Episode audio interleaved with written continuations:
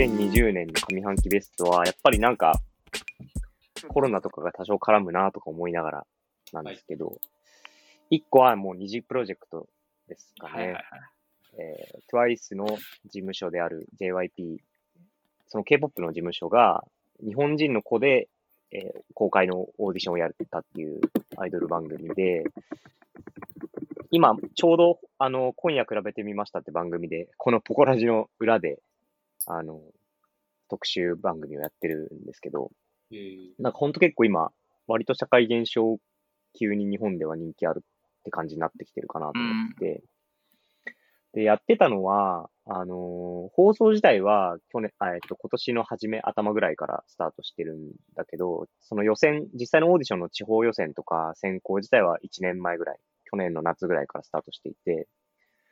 で、何人だっけな？なんか1万人とか2万人とか集まって、最終的に、えー9人かな ?9 人でデビューしたっていう感じですね。で、えっと、まあ、いろいろ面白いポイントはあるんですけど、やっぱり、あの、K-POP が、えっと、こう、韓国人のメンバーがいないオーディションっていうか、アイドルグループを作ったっていうのは、まあ結構面白い、そもそも面白いかなっていうところが、まずあるかなと思ってて、で、もともと、その JYP っていう TWICE の事務所のパクジニョンっていう、自分も、あのアーティストをやってる、まあ、ツンクみたいな感じのプロデューサーがに、日本人だけのグループを作りたいみたいなことを数年前から構想していて、それを実行に移したっていう感じなんですけど、そのなんか K-POP フォーマットを他の国でやるみたいなことが最近結構多くて面白いなっていうふうに思って見てます。その前回か前々回か喋った、なんか中国のあの、プロデュース101っていうサバイバルオーディションとかもそうだし、その K-POP でやってきたことをまあ他の国でやるとどうなるかみたいな話が面白い。で、2月ぐらいから、ちょうど、えっと、6月末ぐらいまでかな、やってたんですけど、うん。最初は、まあ、Hulu って有料有料の番組でしかやってなくて、で、まあ、日本のその K-POP のファン以外は多分ほとんど見てなかったんじゃないかなってぐらいで、全然誰も話題にしてないみたいな感じだったんだけど、てか、うん。むしろこんな話題にならなくていいのかみたいなぐらいの感じで見てたんですけど、あのー最初東京で予選をやって、で、その後に韓国に合宿して、で、韓国で半年合宿して、それが選考過程にもなってるみたいな感じだったんですよね。うん。で、えっと、その韓国合宿が始まったあたりから、めちゃめちゃ人気が出始めて、で、それはいくつか要因が重なってたんですけど、あの、まず地上波の朝の帯番組のあの、スッキリで。かなり大々的に特集をずっとやってたんですね。もうほんとずっとやってたんですよ。毎日の毎日やってたっすもんね、あれ。そうそうそうそう。で、あの、まず主婦がめちゃめちゃハマって、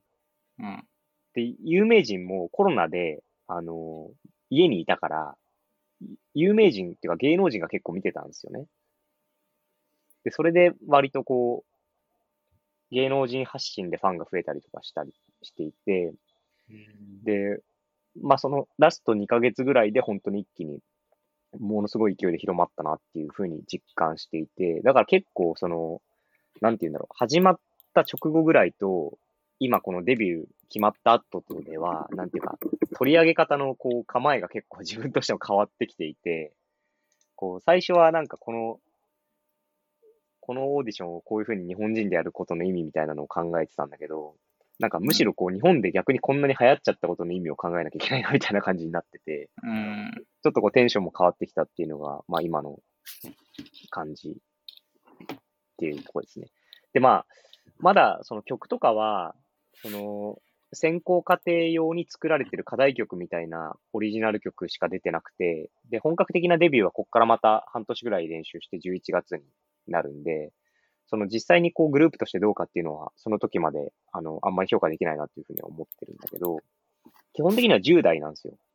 うん。メンバーが。で、まあ、14から18とか19ぐらいの幅で、で、まあ、結構日本の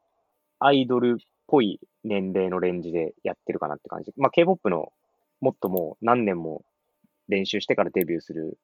ちょっと年齢が、あの、20前後ぐらいが基本になるところよりはちょっと若めかなと思ってて、で、まあ、面白いポイントとしては、やっぱり日本人だっていうことで、こう、ローカライズがすごいされてるなっていうところもあるし、その、今後例えば、なんていうんだろう、いわゆる例えば K-POP の日本語バージョンみたいなのって一応出るんですよ。K-POP である程度人気になって日本でデビューすると、こう日本語バージョンの曲が作られて、でそれ大体こう、音のふわりとか歌詞とかが結構その本国のクオリティじゃなかったりするから、まあ、あんまり人気がなかったりするんだけど、なんかそういう、こう、なんて言うんだろう。ところで、その K-POP のクリエイティブを本当にちゃんと日本でやった場合に、こうどうなるのかみたいなのは結構気になるところ。でそれはなんかあの、この前の、あの、JO1 っていう、その、日プからデビューした日本人の男子の、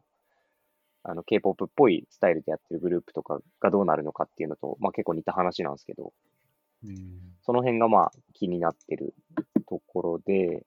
で、もっとその、人気が出たことによってすごい逆に気になるなってなったのは、その、日本で、その、例えばアイドルとかが、を好きになるかもしれない、こう、例えば小学生の女の子とか、中学生の子たちとかが、この子たちをどう見るのかっていうのは、まあ今すごい気になってて、はいはい。まあその男女問わず。なんか結構こう、今までだったら、まあ、その、K-POP アイドルになりたくて、こう、韓国に渡っていく子とか、まあ日本で練習生目指す子とかも結構いたんですけど、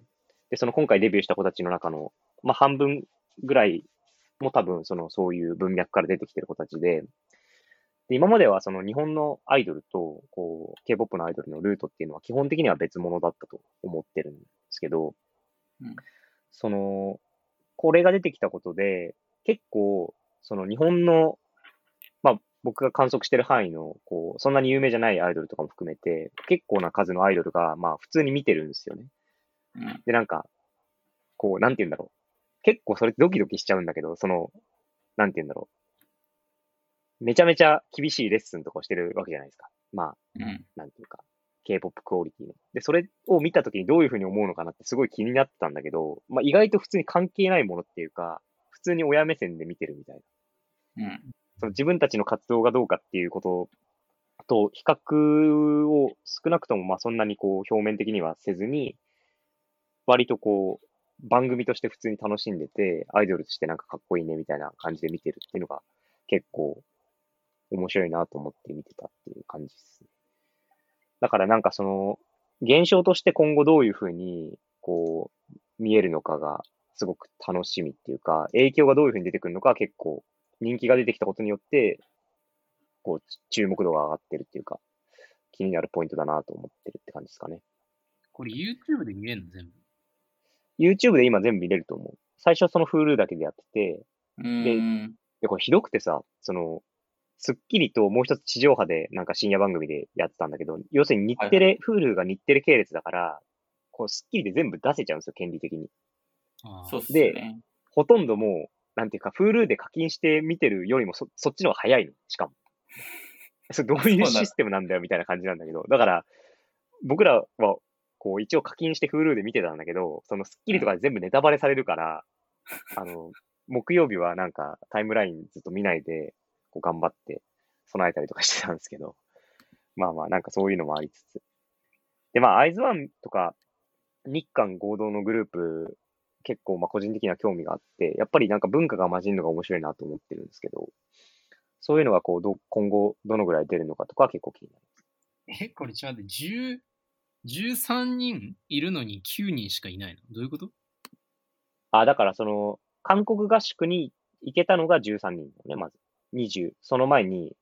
まあ1万人ぐらいいたとこから、その地方予選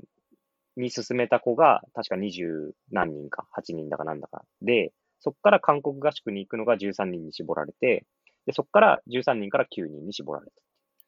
こっから落ちんのやばくない？この感じで。いや、まあ、でも、その TWICE がデビューした時のあのオーディションも16って言って16人しかいないところから9人デビューだから、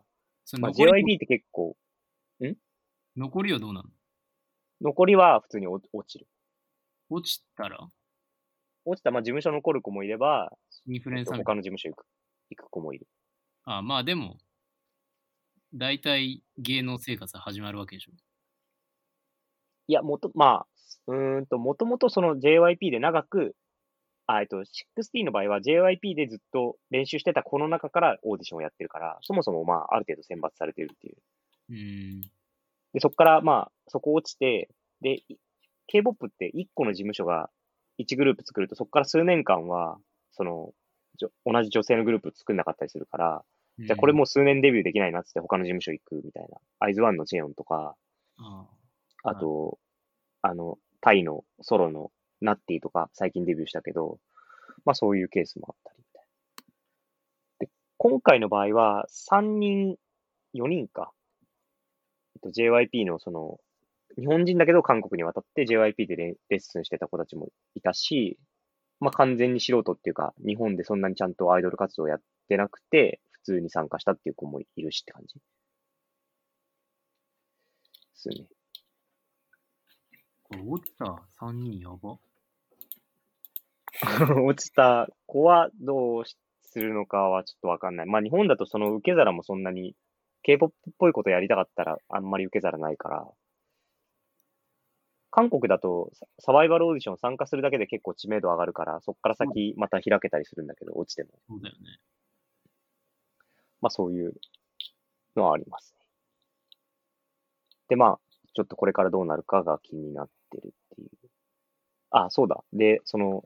その中の一人が、あの、ジブさんの娘っていう、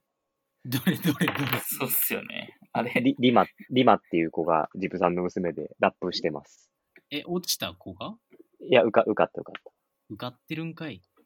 しかも、その子はもともと JYP って韓国の練習生をやってた子だから、へえ。まあ、結構面白いっていうか、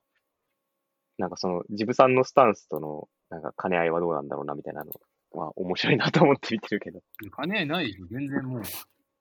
でも影響を受けてるよね。打ち上げみたいな。親。の。んまあ、そう、そうなのかなわかんないけど。うん。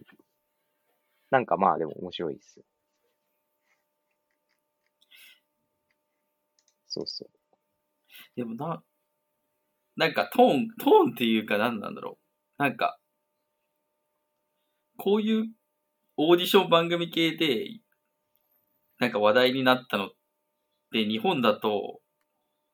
なんか最近はあんまなかったような気がしてて。そうですね。ほんとなんか多分こういう公開オーディションで地上波っていうレベルでってなると、やっぱり多分アサヤンをみんな思い浮かべるんじゃないかなと思うし、だから主婦層は多分アサヤンを思い浮かべるし、うん。で、その JY パークっていうそのプロデューサーが一人で審査を全部するっていうのも含めて多分ツンクと重なった部分があったと思うし、でもなんかかなりスタイルとか、だとまあ普通に時代も違うのもあるけど、なんか、なんだろう、トーンが違うっすよね、朝やんと。トーンは違うっすね。やっぱり、うん。その、韓国、なんて言うんだろう。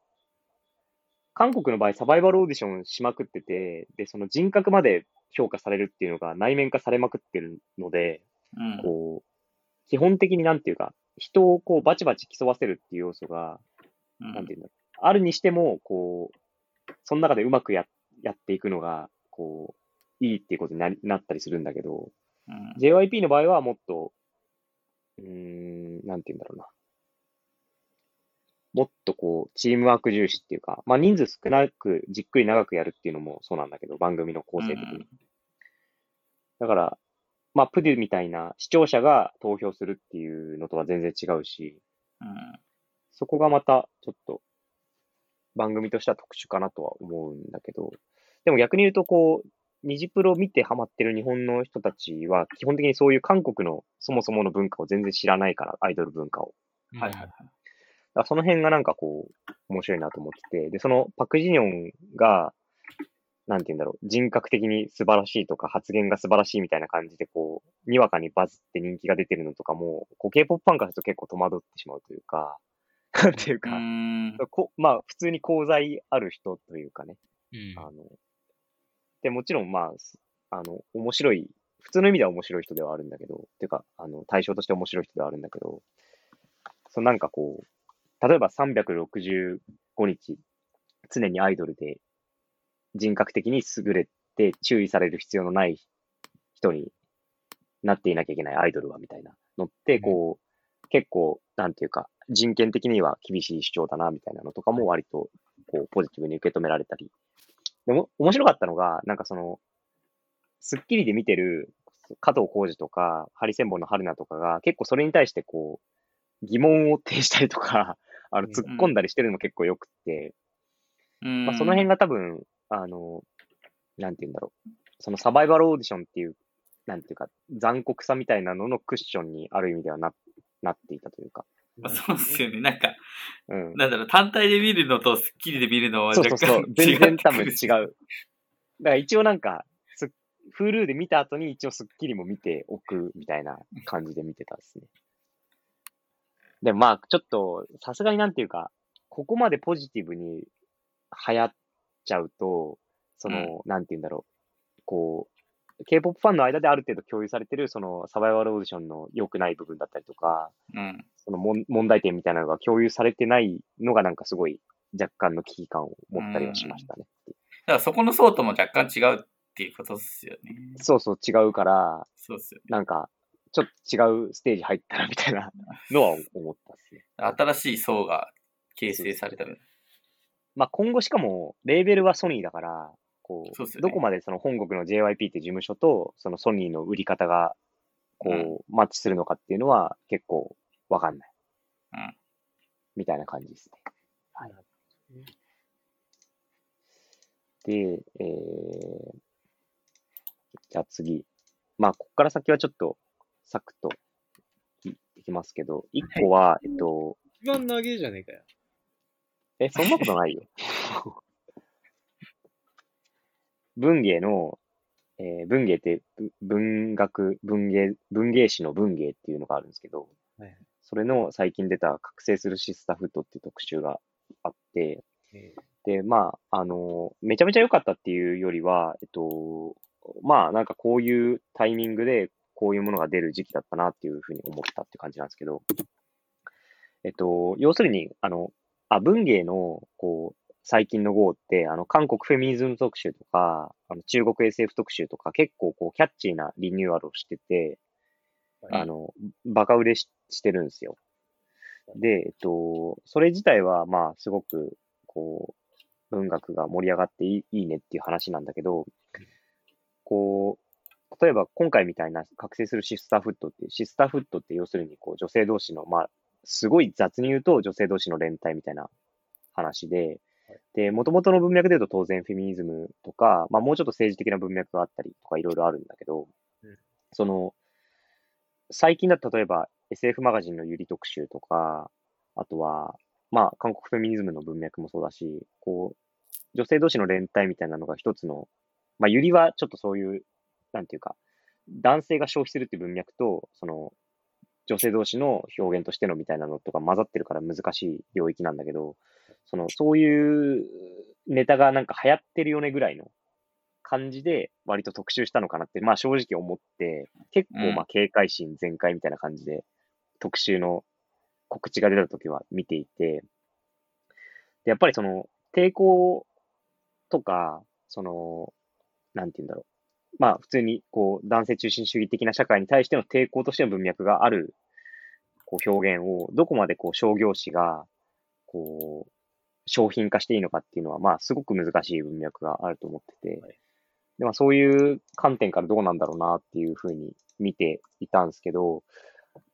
こう個々の論者を見ていくと、まあもちろん人によって全然スタンスは違えど、割とこう、シスターフットって特集することとか、そういう言葉を用いること自体に対しての会議というか、こう、それでいいんすかねみたいなの結構割と前面に出ていて、そこがまず一つ面白かったというか、うんまあ、要するにその文芸誌はどんどん、こう、ある種エンタメ化していくようなところがあると思ってて、最近の流れとして。うん売れるための割と、こう、仕掛けをしてきてると思うんだけど、そのことと、その、文芸誌の中身の本来のあり方みたいな、その、批判的であるべきみたいな、うんスタンスっていうのとが、まあ、結果的には、割と両立してたのかなと思って、そこは面白かったっていう。なるつまりやっぱり個々の論者はちゃんとこう、それでいいんすかねっていうのをまあ言っていくと。で、その全体自体がパッケージ化されてるじゃんっていう話はもちろんあるんだけど、うん。でもそういう意味で結構興味深かったかなっていう感じですね。なるまあ個別にはいろいろ面白かったり、そうでもなかったりみたいなのはあるんですけど、あの、瀬戸夏子さんの、あの、誘惑のためにっていう文章は素晴らしかったですね。と、秋元才加が、あの、エッセイを書いてて。まあ今、かなり時の人ですけど。で、それはまさに、こう、この特集の、なんて言うんだろう、そういう、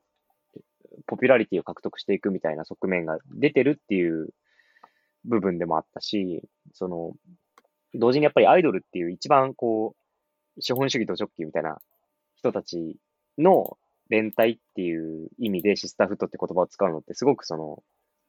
今言った文脈だと問題がある感じがするんだけど、うんでもその、なんて言うんだろう、中身としては、なんていうか、なんて言うんだろうな。秋元、あ秋元才加って割と、その、今のコロナ禍の状況とかに対して結構批判的なことをあのツイートして、割となんかこう、注目されたりしてたっていう文脈もあったりして、なんかこう、政治的なメッセージとかをちゃんと発していきま、有名人も発していきましょうみたいな文脈とか、まあ世の中に声を上げていきましょうみたいな文脈で、こう、なんて言うんだろう。つまりアイドルっていう、こう、資本主義ど真ん中のところで培ったシスター、まあ連帯みたいなパワーを、そういうところで普通に使っていきましょうっていうふうに、ナチュラルにこう、つながる感じは、結構興味深くて、なんかこう、普通にリベラルっぽい視点から見ちゃうと、なんか、アイドルがシスターフットってそれ、やっぱり、なんか、微妙じゃないってなっちゃうんだけど、まあ本人たちからしたら、まあ普通にやっぱ、本人たちはまあ人間なわけで、まあそういうふうに思ってることを普通に言っていくっていうところがなんか、こう、今までの図式に収まりきらない感じはあって面白かったかなっていううんところですかね。なるほど。な感じです。ツイッター見てでなんか、うん。うんいる、いるよね。い るまあ、いる、いるでしょ、そりゃ。はい。なるほど。で、えー最後は、去年出たやつなんですけど、現代思想、友達先生、カチカチうるさいです。あ、ごめんなさい。去年出た、現代思想の、あの、男性学特集があって、男性学の、なんだっけ、男性学現在かな。っていうのがあって、はいで、えっと、それを、まあ、最近読み直して、結構面白いなっていうふうに思ったんですけど、まあ、なんで今それを読んだかっていうと、その、男性学ってまあ、ここ数年も、なんか、もう一盛り上がりぐらいしている感じで、僕らもすごく注目しているんですけど、なんかその、やっぱりこれもなんかコロナ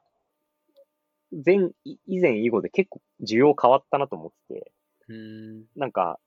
まあわかんない。ちょっと別になんかファクトとかあるわけじゃないんだけど、なんか体感的に結構変わったなと思ってて、一個は、そのやっぱり、なんか政府やばみたいなのとか、あと、なんか、社会の硬直性やばみたいなのとか、うん。その、まあ、いいわゆる、こう、中年男性というか、お、まあ、権力を持ってるおじさんたちが支配してる世の中やばみたいな、まあ、ぼんやりとね、っていう、なんかこう、機運が結構出てきたなと思ってて、で、あとまあ、家にいる時間が増えたりとかして、なんかヘルスケアとか、こう、重要だよねみたいな話がなんかもう一回出てきたうん。うん。なとも思ってて、で、そのなんか文脈って、まあ、べそれぞれは別なんだけど、まあ、一つの要因は同じかなと思ってて、うん。で、まあ、それに関連して、その、メンズ美容とかも最近、まあ、あの、流行ってきてるよね、とか。はいなんかそういう文脈で読み返すと結構、やっぱり面白いなと思ってて。で、男性学って結構日本でも歴史が実は長いんだけど、その、それって結構、2000年代ぐらいに断絶があったから、こう、なんて言うんだろう、あんまり継承されてなくて、まあ僕らもあんまりよくわかってなくて、うん。最近勉強し直したぐらいの感じなんですけどはい。で、結構、その、まあ本当80年代とか90年代とかにやられてる議論が、すでに、こう、今熱いよねって言われてる議論をめちゃめちゃ先取りしてるっていうか、普通に反単に反復してるみたいなところが面白くて、言説としては。普通に昔から結構議論の蓄積あって、そっち参照したら割と重要なこといろいろ言われてるのにな、みたいなのが、こう、改めて勉強になったっていう感じですかね。男性学とかさ、まあこの辺の話はなんかこう、何きっかけで、まあ俺、そもそも全くよく分かってないんだけど、全然、それ、そそれについてレートリカ内で喋ってないから。はいはい。こうみんな興味を持って追ってるじゃん。あ、僕らがってことね。そうそうそう。どういう、なんか？うーん、一個は、普通にフェミニズムへの関心が、まあ、その、みんな割と高まってて、それはいくつか理由があるんだけど、そうなんか、まあ自分の場合は、その、コンテンツ、例えばそれこそアイドルの話とか、うん。あとはアジアの話とかを、をしていく中で、その、普通にフェミニズムのアプローチを取る方が、こう、面白くなってるっていうか、むしろコンテンツの側がそれを、こう、含み込んで作られるものが増えてきてるし、っていうのがあって、まあ、一つはそのコンテンツっぽい側面から。で、もう一つは普通に、こう、社会的な、なんていうんだろう、関心からっていうか。で、えっと、で、僕、僕らはまあ普通に男性だし、その、なんていうんだろうな。まあ、フェミニズムって勉強すればするほど、こう、結局は、なんか、まあ日本においては、その、なんていうんだろう。結局、ものをい、ものを言う人々と、こう、構造を変えたくない既得権益とのまあ対立として読めていって、でその対立が絶対にこう、ズブズブになるっていうのが、まあ日本の歴史なのかなと、まあ思うはい。じゃないですか。はいまあ、遠山も、その、別にフェミニズムっていう文脈じゃなくてもそういうこと言ってると思うんだけど、オルタナティブでわざわざやる理由とか。はいはいっていうのを考えたときに、まあ、その、マジョリティがマジョリティのことを考えるっていうのが、その、マイノリティがマジョリティ側の構造を批判するっていうことよりも、まあ、日本においては、その、あ、というかまあ、そ、そ、そっちはやられてるけど、そのマジョリティがマジョリティを考えるみたいなことはあんまやられてないなっていう、まあ、そういう関心です。だから男性学っていうと分かりづらいかもしれないけど、マジョリティ学ですね。なるほど。それはめっちゃ上がりやすかった、今の。で、マジョリティ学が割とこう日本のなんていうか、コミュニケーションの仕方とかも割とそういうのあると思ってて、だからその、富山に勧めたあの芸人の本とかはいはい、その、笑いとか、あるいは笑いにならないものが嫌われる感じとかい、その空気的なものに全部還元されていく感じとか、まあそういうのって、こう、男性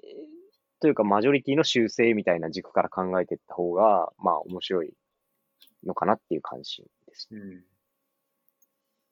はい。なるほどねで。と、こう、ツイッターとかまあノートとかだと、割とこう、なんて言うんだろう。弱者男性もいるよ的な話だったりとか、あとは、こう、ゆまあ有害な男性性を反省しなきゃいけないみたいな話だったりとか、あるいは、こう、有害な男性性を反省すればいいという身振り自体が安易だ的な話だとか、まあなんかそういう、こう、リプライ合戦を無限にやっていくだけで終わっちゃうんだけど、その、まあさすがにこの特集とかだと、もうちょっとその辺が、こう、へ並列されて、まあいろんなこう立場がある中でどういうふうに建設的に進めればいいかみたいなうん。話がされてるかなっていう感じですね。なるほど。大体わかりましはい。まあそんな感じですね。た。男性だとね。なるほどね。まあまあまあ、でも。わかりましたよ。はい。まあそれが、こう、2020年上半期としては関心持ってたもろもろのトピックって感じですね。これさ、ケイポはさ、あの、うん書いたりしてんじゃん、いろんなとこで。記事とか、はいはいはい。インタビューしたりとか。このはい男性学、フェミニズム系の話っていうのは、まあなんかそう、む、難しいと思うんだけど、なんか、えっと、一個は、そもそも今まで書いてきたものの中に結構混ぜてる。つまり具体的にはアイドルの話とかにかなり混ぜてる。ああ、そのそうそう。あの、さっきの JO1 って男性グループのサバイバルの話とかは、もろに男性学の話だし、あとは、インタビューしたイギホっていう作家も、あの、韓国の作家だけど、うん。あれは、やっぱり男性作家として、今までこう、なんか、ホモソっぽい話を書いたりもしてて、それを反省して、今度は女性一人称に書く、い女性一人称で書くっていうことの難しさにチャレンジしますみたいなことを言ってる。だからまあそういうコンテンツから入るっていうのはまあすごく大事にしてるアプローチで。で、直球のその男性学を取り上げるかどうかみたいなところは、まあレトリカでやりますって感じ。おー。直球で。これは楽しみですね。やっぱり、まあこれはちょっと、あのーなんていうか、余余談っていうかあれだけど、その、結局、うーん、正しさから漏れてしまうというか、良くないものを抱え、良くないと思っていてもやってしまう欲望の問題とか、うんそういう割り切れない部分を、こう、どういうふうに処理するとか、どういうふうに扱うかっていうことを考えないと、やっぱり難しくて、特に男性学はやっぱりなんか、自己反省の身振りの道具に、まあもちろん使われやすいっていうところもあったりするので、まあ分断がやっぱり起きがちっていう感じもあって、うんまあ、そこは、あの、正当化というか開き直りにもならず、う断罪にもならないところで、なんか、現実に即して考えるっていうことがやれたらいいなって感じですかね。なるほどね。いやー、まともですね。まともっすね。なんか俺から順にまともになっていくみたいな悲しい回だった。いや、まあ、ポルシェもまともなんじゃない？普通に。いや、面白かったけまあ同じような話だから。ど。同じような話でしまあじゃあ、1回目はこんな感じかな。ょ。はい。はいじゃあ、ありがとうございます。ゲ How'd they watch that? Good man.